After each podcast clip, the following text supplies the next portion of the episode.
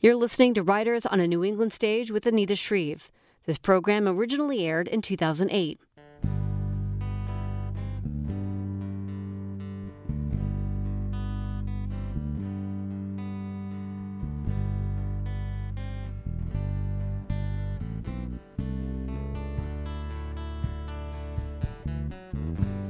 New England author Anita Shreve has said she could paper her entire bathroom with the rejection letters she received for her short stories before she finally got published. An editor and longtime journalist, Shreve first made a name for herself, winning the O. Henry Prize in 1976 for her short story Past Island Drifting. Now, 14 books later, and Shreve's novels are not only known to her wide and loyal fan base, but to Hollywood as well. Her 1997 book, The Weight of Water, which tells the story of the infamous Smuttynose murders off New Hampshire's coast, was turned into a blockbuster movie, while her novel, The Pilot's Wife, was chosen as an Oprah Winfrey Book Club selection in 1999.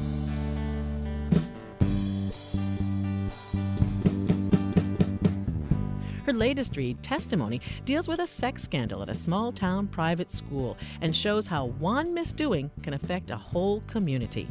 20 voices from the victims and the perpetrators to the families and the headmaster to the cafeteria worker and newspaper columnist all slowly help unfold this dark and compelling story.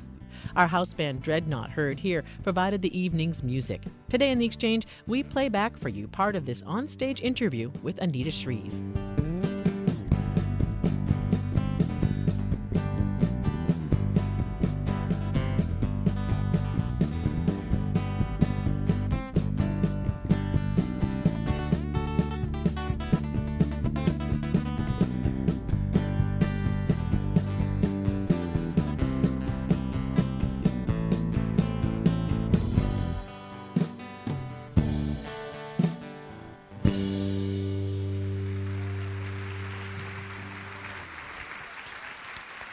Well, thank you all, and it's great to return to the Music Hall for another Writers on a New England stage, and really a pleasure to sit down with you, Anita Shreve. Thanks for being with us. It's great. And congratulations on the book.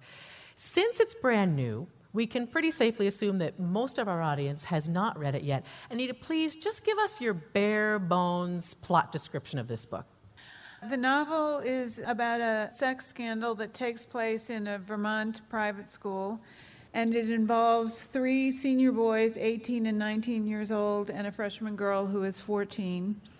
And it follows a night of heavy drinking, and it takes place in a dorm room. But what really ups the ante is that a tape, someone is filming this, and it's not only produced on a cassette tape, but it finds its way onto the internet. And when the book opens, we meet the headmaster, and he is viewing this and i am going to tell you right in advance, a very graphically described tape. But once you're past that, you're in the clear. That's it's fine after that. And it's not, you know, he is he's horrified by it. He's not in the least titillated by it. He's absolutely horrified because he understands that this is going to just cause an immense scandal. And then the press gets hold of it. And what interested me, you know, I wasn't interested in just writing about a sex scandal that you know, really didn't go anywhere. What was interesting to me is what happened to the boys, what happened to the girl, what happened to the parents and the friends and the teachers, and eventually it ripples out so that it affects the entire small town of Avery, Vermont. And that was the heart of it for me. It really is like dropping the pebble into the pond and then boom, boom, boom, boom. It keeps spreading out all the way out to people like the guy that runs the local real estate office and how he right. did a little business off of this. Right. The lunch right. lady who complains that all the parents who came into town after this breaks out has to serve all these lunches. So, uh, talk a little bit more about that technique, Anita, of dropping the rock in the pond and having it just spread out and out and out and out. Well, the pebble would be the actual incident, the night, you know, the tape that takes place in this dorm room. But what interested me, and there were several episodes like this in the air. There was the um, Milton Academy event, there was the Duke scandal, and a number of others that haven't been quite as newsworthy. And my first thought, especially when I first heard about the Duke scandal, is what was it like to be the mother of one of those boys and you've had such pride in this child and he's going places and you know might even have a professional career and his life is ruined. His life is over. Your life as you've known it is over. A risky act a single risky act and the consequences just move outward. And it not only affects the school and the teachers and the coaches, and then it makes its way out, you know, of course, to the parents. And then the people in the town, once the media comes in, some of them shelter the media and make a lot of money, and others feel like they're collaborators, so they wouldn't do that. And it really divides the town in two. Into camps, really? Yeah. Uh, there's that old saying, write what you know. How much is this book about what you know? And I don't mean have you've ever been caught in anything like this. I mean, you, you said that, you know, what is it like to be a mother to one of those boys? For example, you have a boy and a girl and uh, three stepchildren right. in addition. So you're a mother of a boy. Uh, well, the first thing I want to say is I don't believe in write what you know. I believe in, I believe in write what you imagine. I'm not trying to wiggle out of this question, but that's, I think, essential to being a fiction writer. First of all, I have to say, this did not happen to my children. It didn't happen to anybody I know. It is entirely fiction. But I did worry about it a lot, and I I never write a novel with an agenda. I think that's really the kiss of death. But in a way, I did have an agenda with this one, and I was very concerned about underage drinking. And by underage, I'm talking 12, 13, 14 years old. And we know that their minds can't handle it, but in very critical ways, their bodies can't handle it as well. And what happens when you start drinking that early is that when you get to high school, you have to up the ante a little bit, and it has to entail more risk and then you get to college and it has to entail even more risk. And you know you finally get to the place where kids are drinking to black out and that old adage of um, oh well let's let them sleep it off. You can't do that anymore because kids are dying. And it struck me especially with middle schoolers and the young kids that um, when my kids were growing up that you were aware that there were parties in town and you were aware that your kids would sometimes be at them and I would talk to the mothers, and all the mothers agreed. This was fascinating to me. All the mothers agreed that there was a terrific problem with underage drinking, but not one mother thought it true of her own child. And in the book, there is a mother, Michelle, who agonizes over this. You know, should I have been more strict or less strict? You know, she detects her son telling some lies and you know, on the one hand, she can almost be persuaded that it's not a lie, and it just, you know, it's she's a very anguished woman because of this. Yeah, that's a heart wrenching passage. She says, What do I want to say to mothers of sons? Take away the alcohol and don't let them get away with even the first lie. So it's mm-hmm. heart wrenching to watch the parents of these children go through this. And yet, you're saying this is kind of new territory for you that you usually don't write a book with an agenda, but in this case, um, you did. Well, I, I have an agenda. you know, the book is fiction, and what interested me wasn't just writing about the underage drinking, you know, although if you talk to me about it, I certainly could go on at length.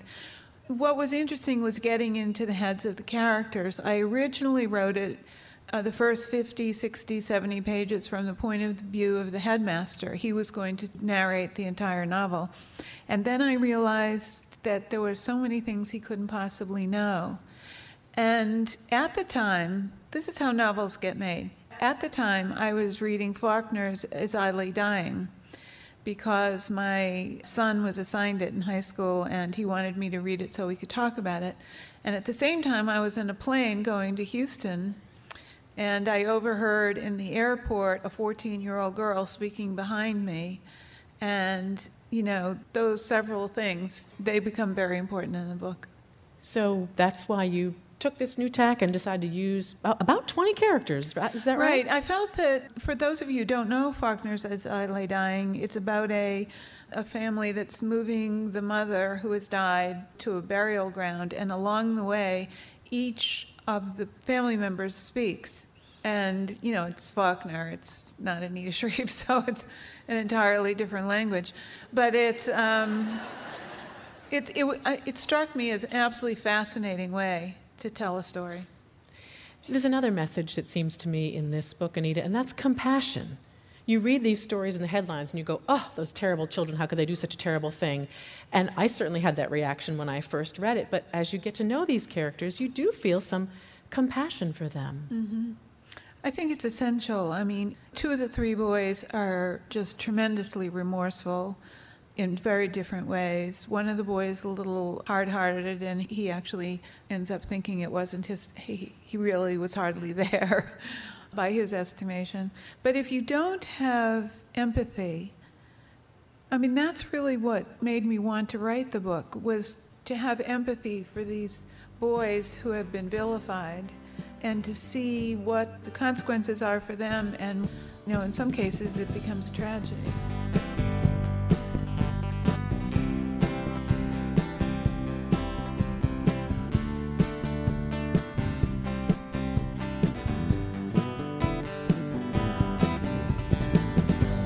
Anita Shreve's new book is called Testimony. Coming up after a break, more of my interview with Shreve, and later I'll take some questions from the audience as well. I'm Laura Knoy. You've been listening to a special Writers on a New England Stage broadcast on The Exchange on NHPR.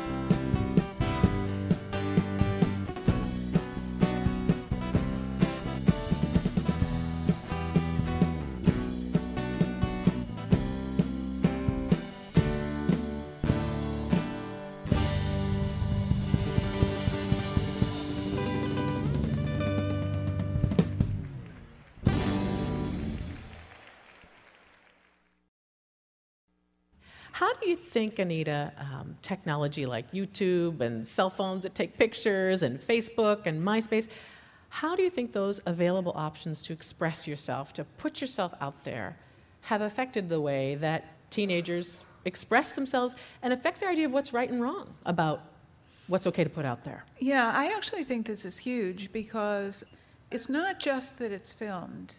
There's something about, of course, now wanting to film yourself in all sorts of risky situations, drinking and partying, and you post it on your Facebook page or wherever. And I actually think that's going to end. I mean, I think that has really changed how kids see other kids behaving, and they think that that's the norm or that's the element of risk and it's exciting to them. I actually think that's going to change though because I think it was about two months in the Times that a number of universities admitted that they had for some time, at least a year and a half, been able to crack into Facebook, and um, they were using it as kind of an anti-recruitment tool. Because if you if you have an applicant who says he spent the summer, you know, digging latrines in Costa Rica, and then you, you go on his Facebook page, and all he's got are pictures of, you know, in someone's dorm room with partying and, you know, the beer, beer can in hand, and looking obviously not like someone who was digging latrines in Costa Rica.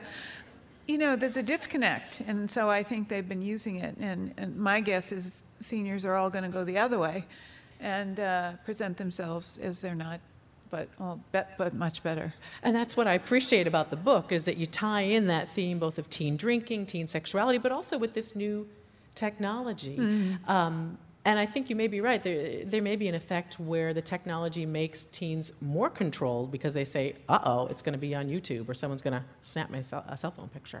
I guess. Uh, the thing I'm a little bit worried about is that, you know, I, I really sound like uh, someone I, not, I never thought I would sound like. But the, the drinking is it's starting so early.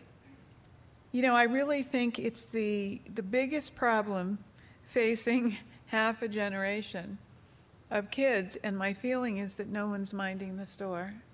Everybody thinks their kids are fine. It, it's just, I just was kind of amazed um, watching my children go through high school that why there wasn't this massive uprising among parents saying, this is this is not right. This is dangerous. This is, uh, and we, we could conceivably do something about this. What do you mean by that? I sound like someone I never thought I would sound like oh, before. you know, I mean, I, I can't. It's so. It's just too embarrassing. I mean, it's. Um, you know, here I am proselytizing, and you know, what the heck do I know about it? I, I hardly know anything except that it's just from what I've intuited on the ground and what I've seen these kids go through.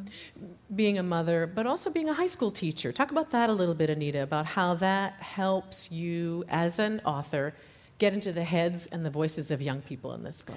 Well, I was a high school teacher back in the day. So this wasn't as big a problem, and the lingo was very different. What helped me was uh, hearing my, the, you know, the, my kids and their friends would come over, and um, or I would hear them on the phone, or and and they had this own lingo. Um, you know, the guys would have, you know, there's a few examples of it. J, J. Dot speaks a lot in that lingo, but I had this a serendipitous, very happy accident where I, as I was telling you that I was in this airport and there was this field trip of 14 year olds um, behind me and they were going to Houston and one of them started girl started saying I, I hate the shirt i just hate purple do you have a dime i really need a dime if i had a dime i could put together a dollar and i really want to get a such and such and she was just and i had about I wrote down about 10 lines of that.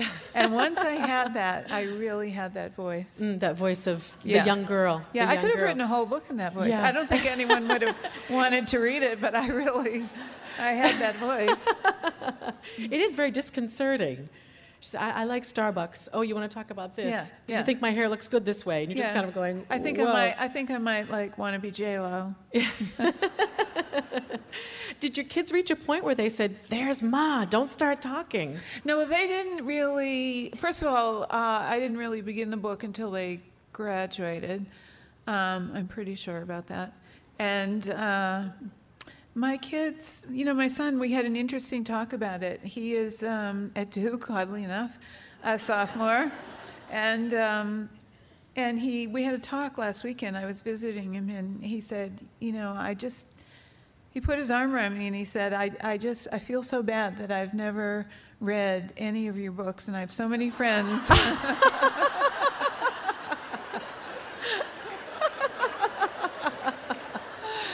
um, At least he's honest. Yeah, I mean, this was meant to be a serious conversation. But anyway, he said, um, you know, all my friends have.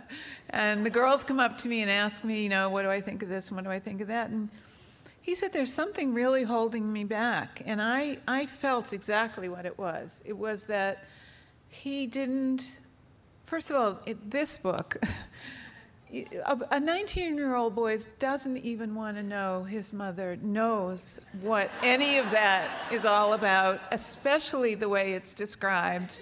Um, I mean, we all do. We just we think our parents had sex three times, and we have two siblings, and um, and and I think he felt I felt that way, and and I think you know when he's about 23 or 24, I think that he'll he'll be able to to read them. Well.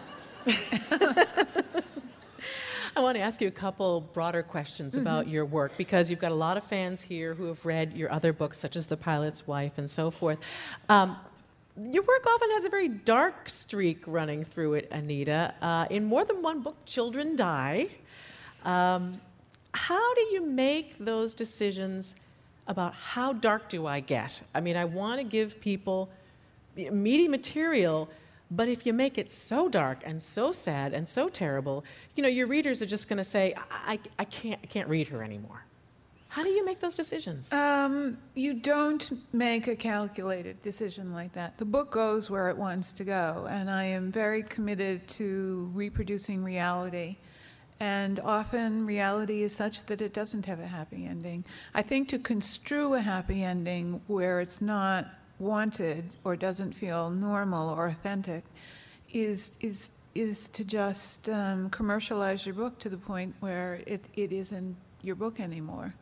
I do have, you know, I have glimmers now of happy endings. Um, this one has a, you know, a voice at the end that gives you maybe, maybe a little bit a of maybe sense. glimmer. Yeah, maybe glimmer. Um, you know, and I have endings, you know, and people ask me about them all the time because they want happy endings. They really do. And people will say, you know, come up and say, you know, um, at the end there, uh, like, are Catherine and Robert going to get together? And, uh, you know, I have to tell them the book ends when it ends.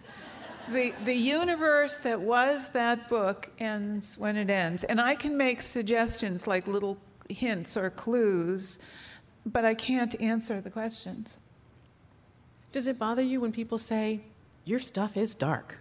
No, not at all. No, I don't. Um, I probably haven't written a comedic line in my entire life. uh, uh, you know, it is what it is. I can't, and it's funny because when I was in high school, my three favorite books were um, Ethan Frome, The Scarlet Letter, and all the all the works of Eugene O'Neill. and uh, it's hard to tell what came first, the, the, chicken or the egg, because I read those. Was that did that influence me towards you know a very tragic view of life? Or was I that way anyway? And that's why I sort of was drawn to those books. I suspect it's the former. You know, you wouldn't, in my normal life, you would never say, there goes a tragic woman. I mean, I'm not. I, am like a perfect, not perfectly normal. I won't go that far, but I am, you know, a reasonably normal person. But but there is a well in me from which this comes, and and it's it's not exhausted yet. Does it come from newspaper stories or your imagination, or where, where does it come from? I would say mostly my imagination. Uh, there are two books that are based on true stories. One, as you all know well, is The Weight of Water, and the other is Resistance, uh, which takes place during World War II. This is, you know, if anybody says rip from the headlines, I'm just going to scream. But anyway, this you could say is that kind of a book, in that it, it, it talks about something that you know, is, is very current and is very much in the air. But the other ones largely are products of the imagination.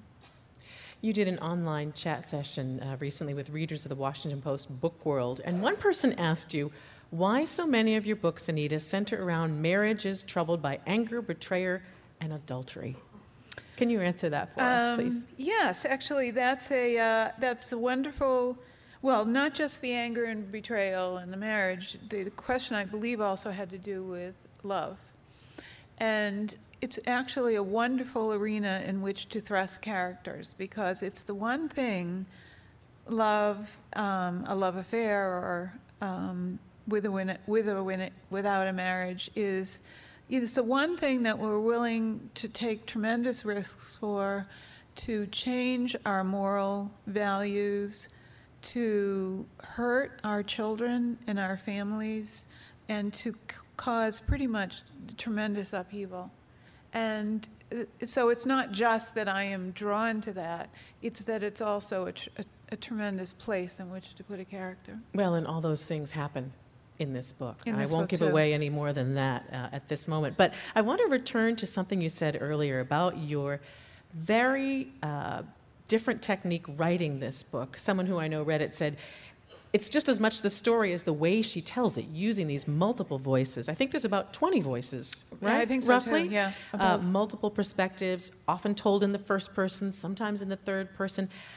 How do you use this technique without running the risk of confusing your reader? That that that was a, that's that was a challenge. Uh, because I wanted a number of characters. Some of them, of course, are peripheral, and you only only hear from them once. But the central characters do reappear, and the idea is you want each take from each character and what, what happened to that person.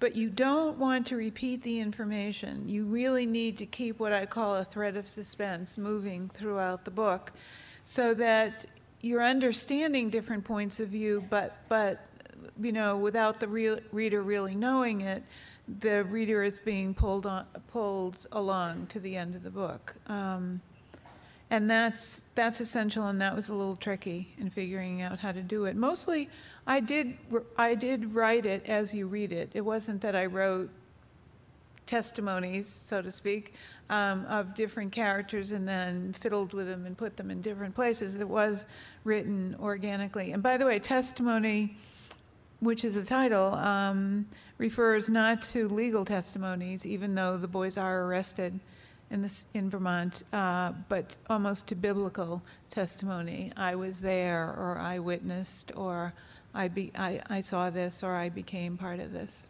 Well, it does give you a sense of how you know, 20 different people or more can experience one event in a very different way. Yes, very much so. I mean, I think nobody was particularly happy about this. I mean, I don't, I, I don't think that emotion really, except that there is one high school love affair that is, I, I would say, has, is, is really a, a wonderful character, two wonderful characters.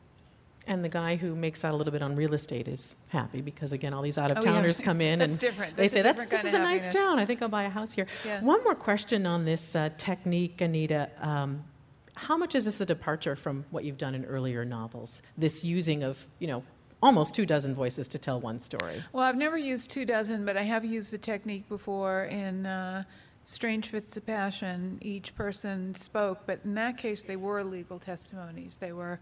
Um, a, a, a, writer was trying to put this all together, but they were testimonies, a lot of them given in court, and some written on paper. Um, I have used voices that go back and forth, you know, one or two. I, what I like to do writing a novel is to challenge myself. I, I'm, I'm kind of interested in structural hijinks, and I like to find a way to tell the novel that I haven't done in the past um, and that is exciting to me. Uh, one of the books I wrote backwards, and that was uh, that was last time they met, and that that was a very exciting challenge because even though the reader thinks he knows what's happened, um, there are clues placed that he has to know what happened, what went before to make that happen, and then and that other clues, and then at the end, the book the book sort of turns on the last sentence. You play with time a little bit in this book too. Yes. I do. Jumping yep. around a little bit. Mm-hmm. Um, with so many characters, again, some main characters and some only mentioned once, does it keep you, the writer, or your readers from really developing a relationship with, a compassion for those main characters? You know, we, we can't get to know them too well because there's so many other voices out there.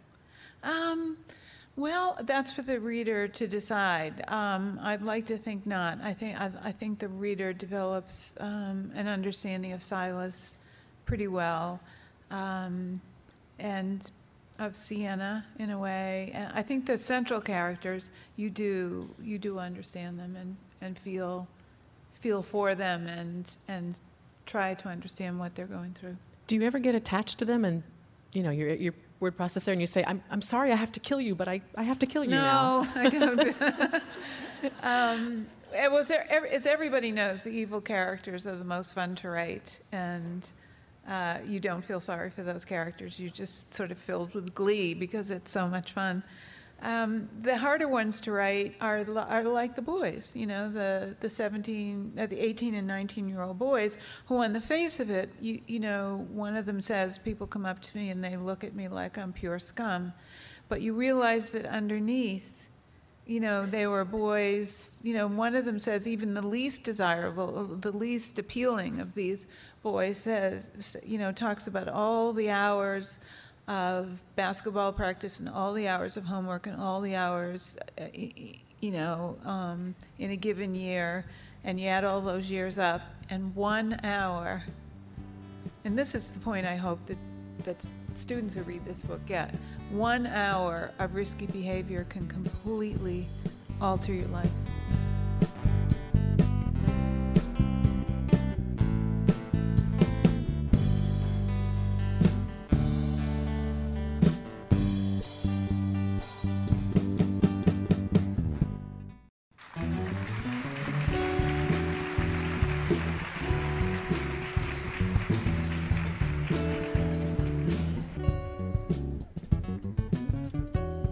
This is The Exchange. I'm Laura Knoy.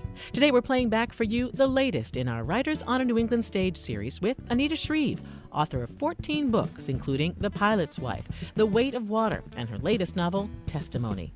It's about a sex scandal at a small town New England private school and how one event can affect so many lives. I've been talking with her about her new book. Now it's time to take some questions from the audience. We take you back to this week's event.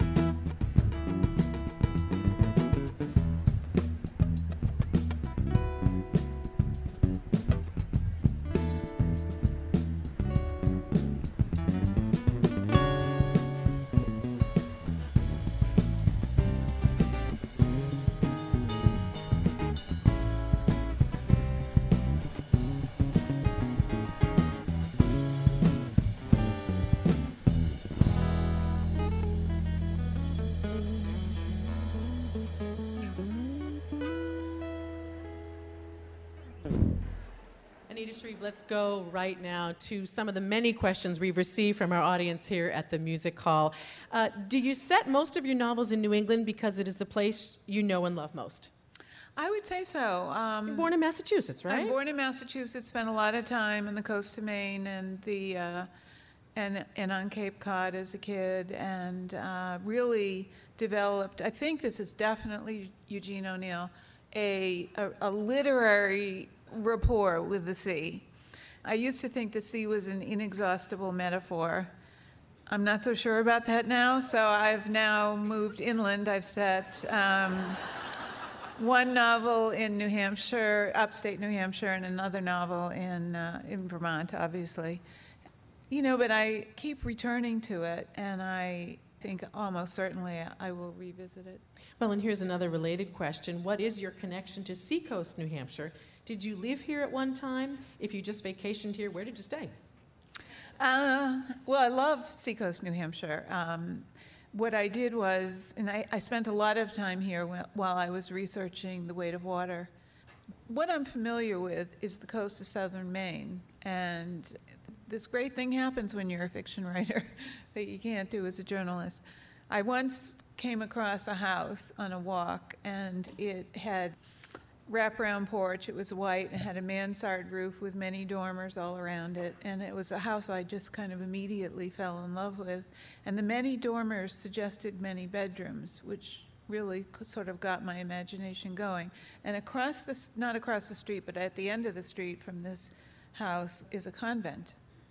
So what you can do as a novelist is you can pick the house up, you can turn it into its history was once a convent, and you can move it three miles down the beach and, and perch it on the rocks.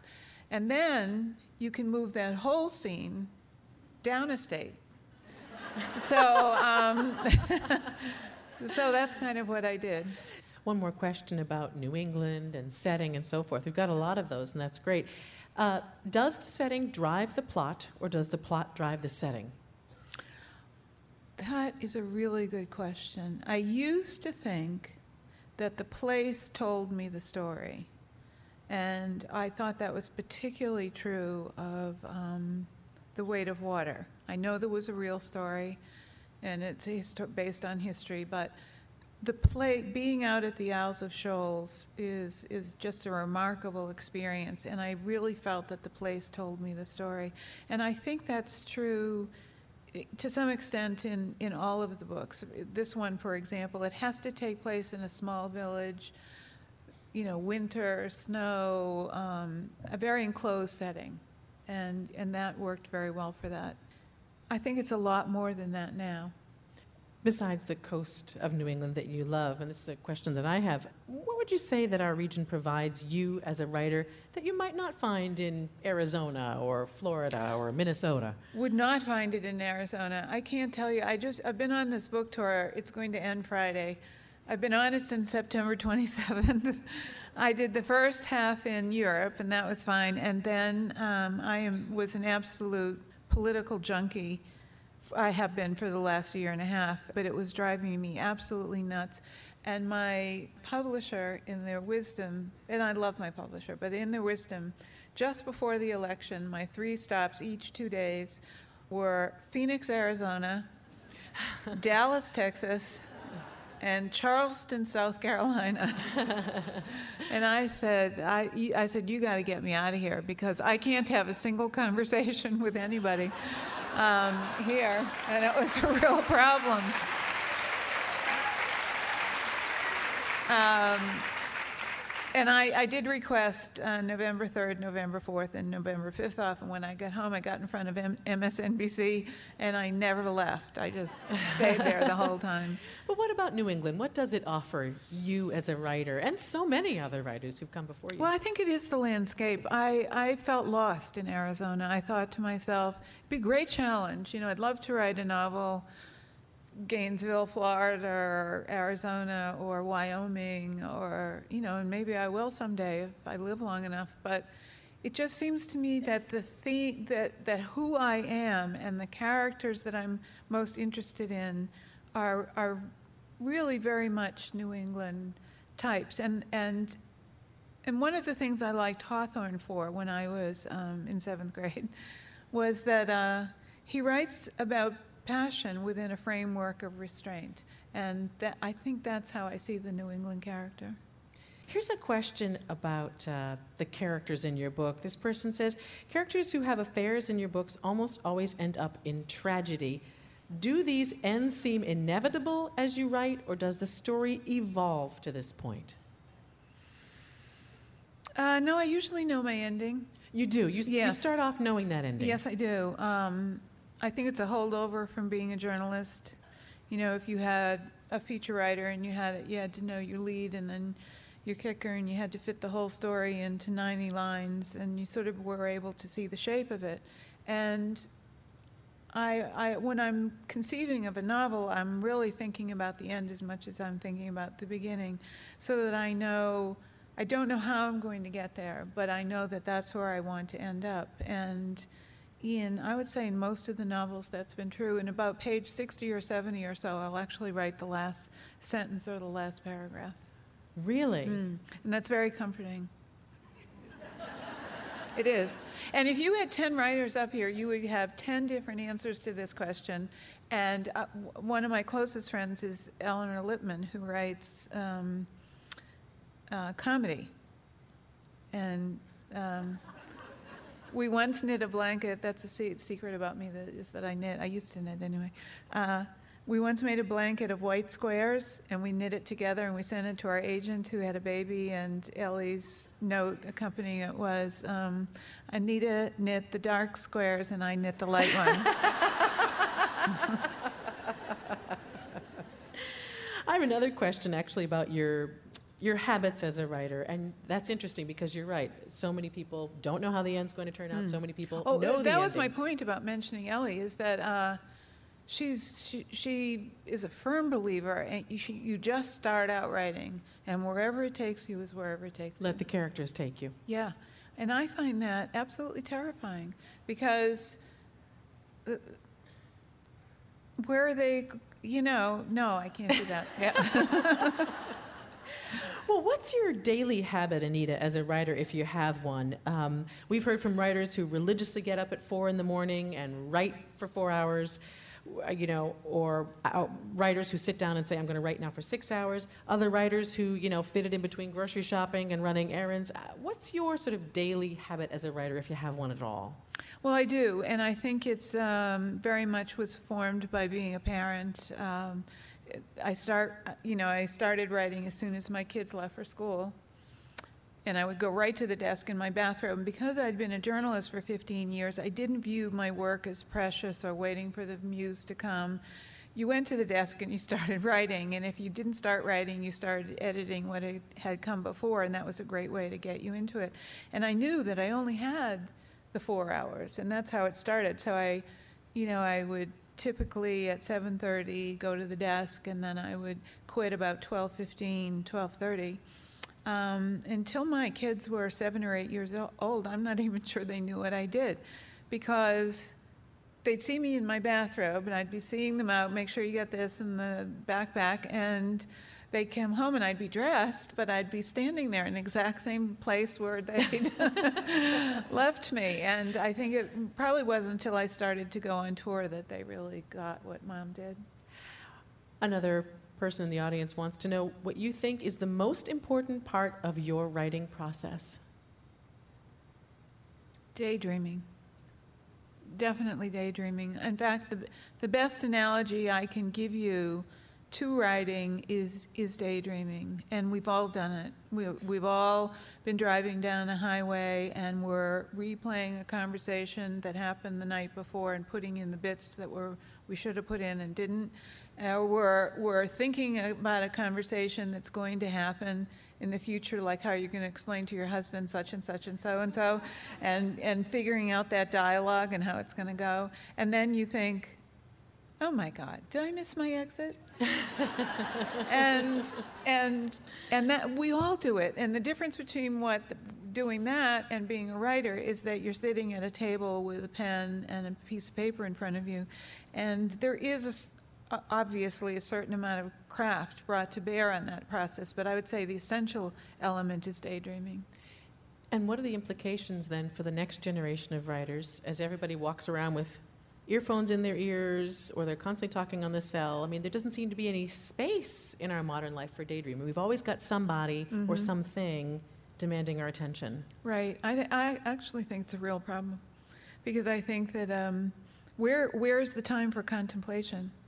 You know, when I grew up, uh, my mother would send me out the door after breakfast, and you know, I was let in for my you know bowl of Campbell's soup and bologna sandwich, and then I was let out again, and then I could come back at five. In fact, I had to be back at five o'clock, and there was a lot of time for just you know you'd be you know catching pollywogs down by the tracks, but you had just a lot of time to think and imagine, and I don't see.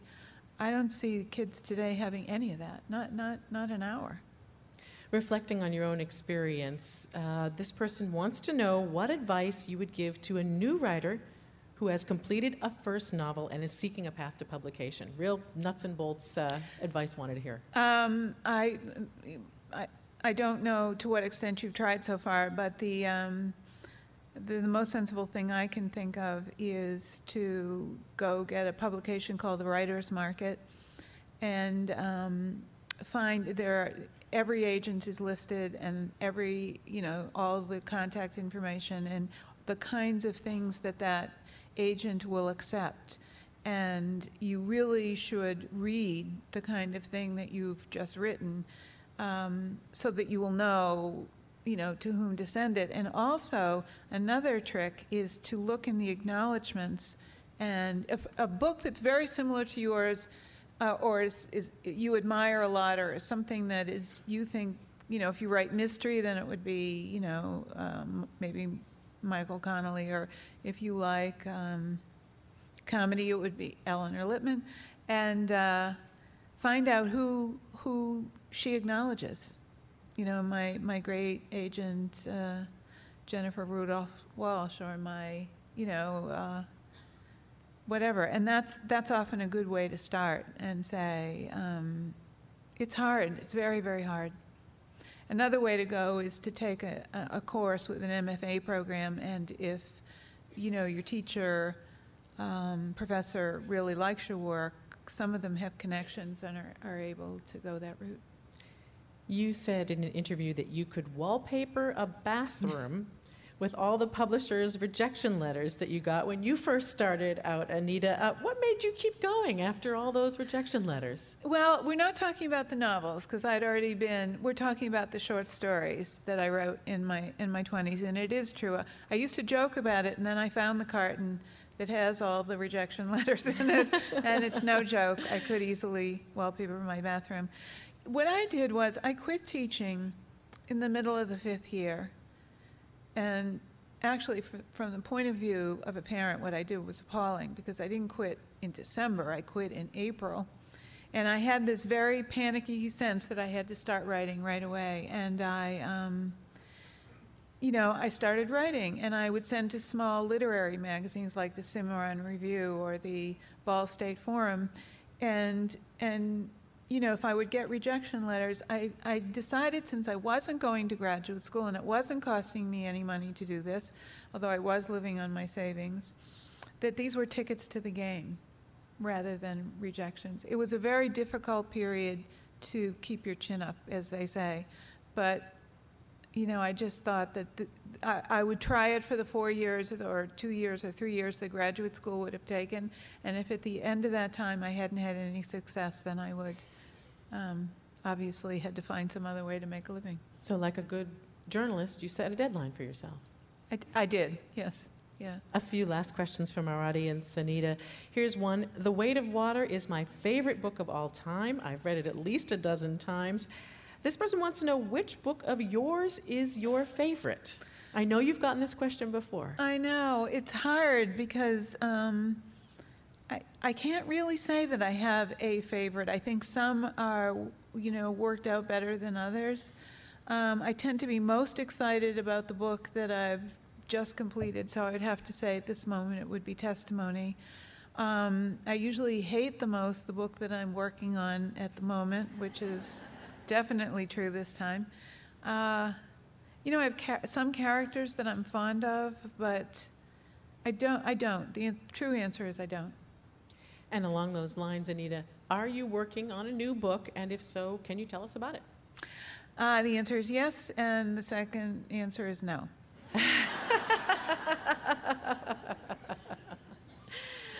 Well, Anita, thank you very much for joining us tonight. Really wonderful talking to you. Thank you. Thank you. I enjoyed it.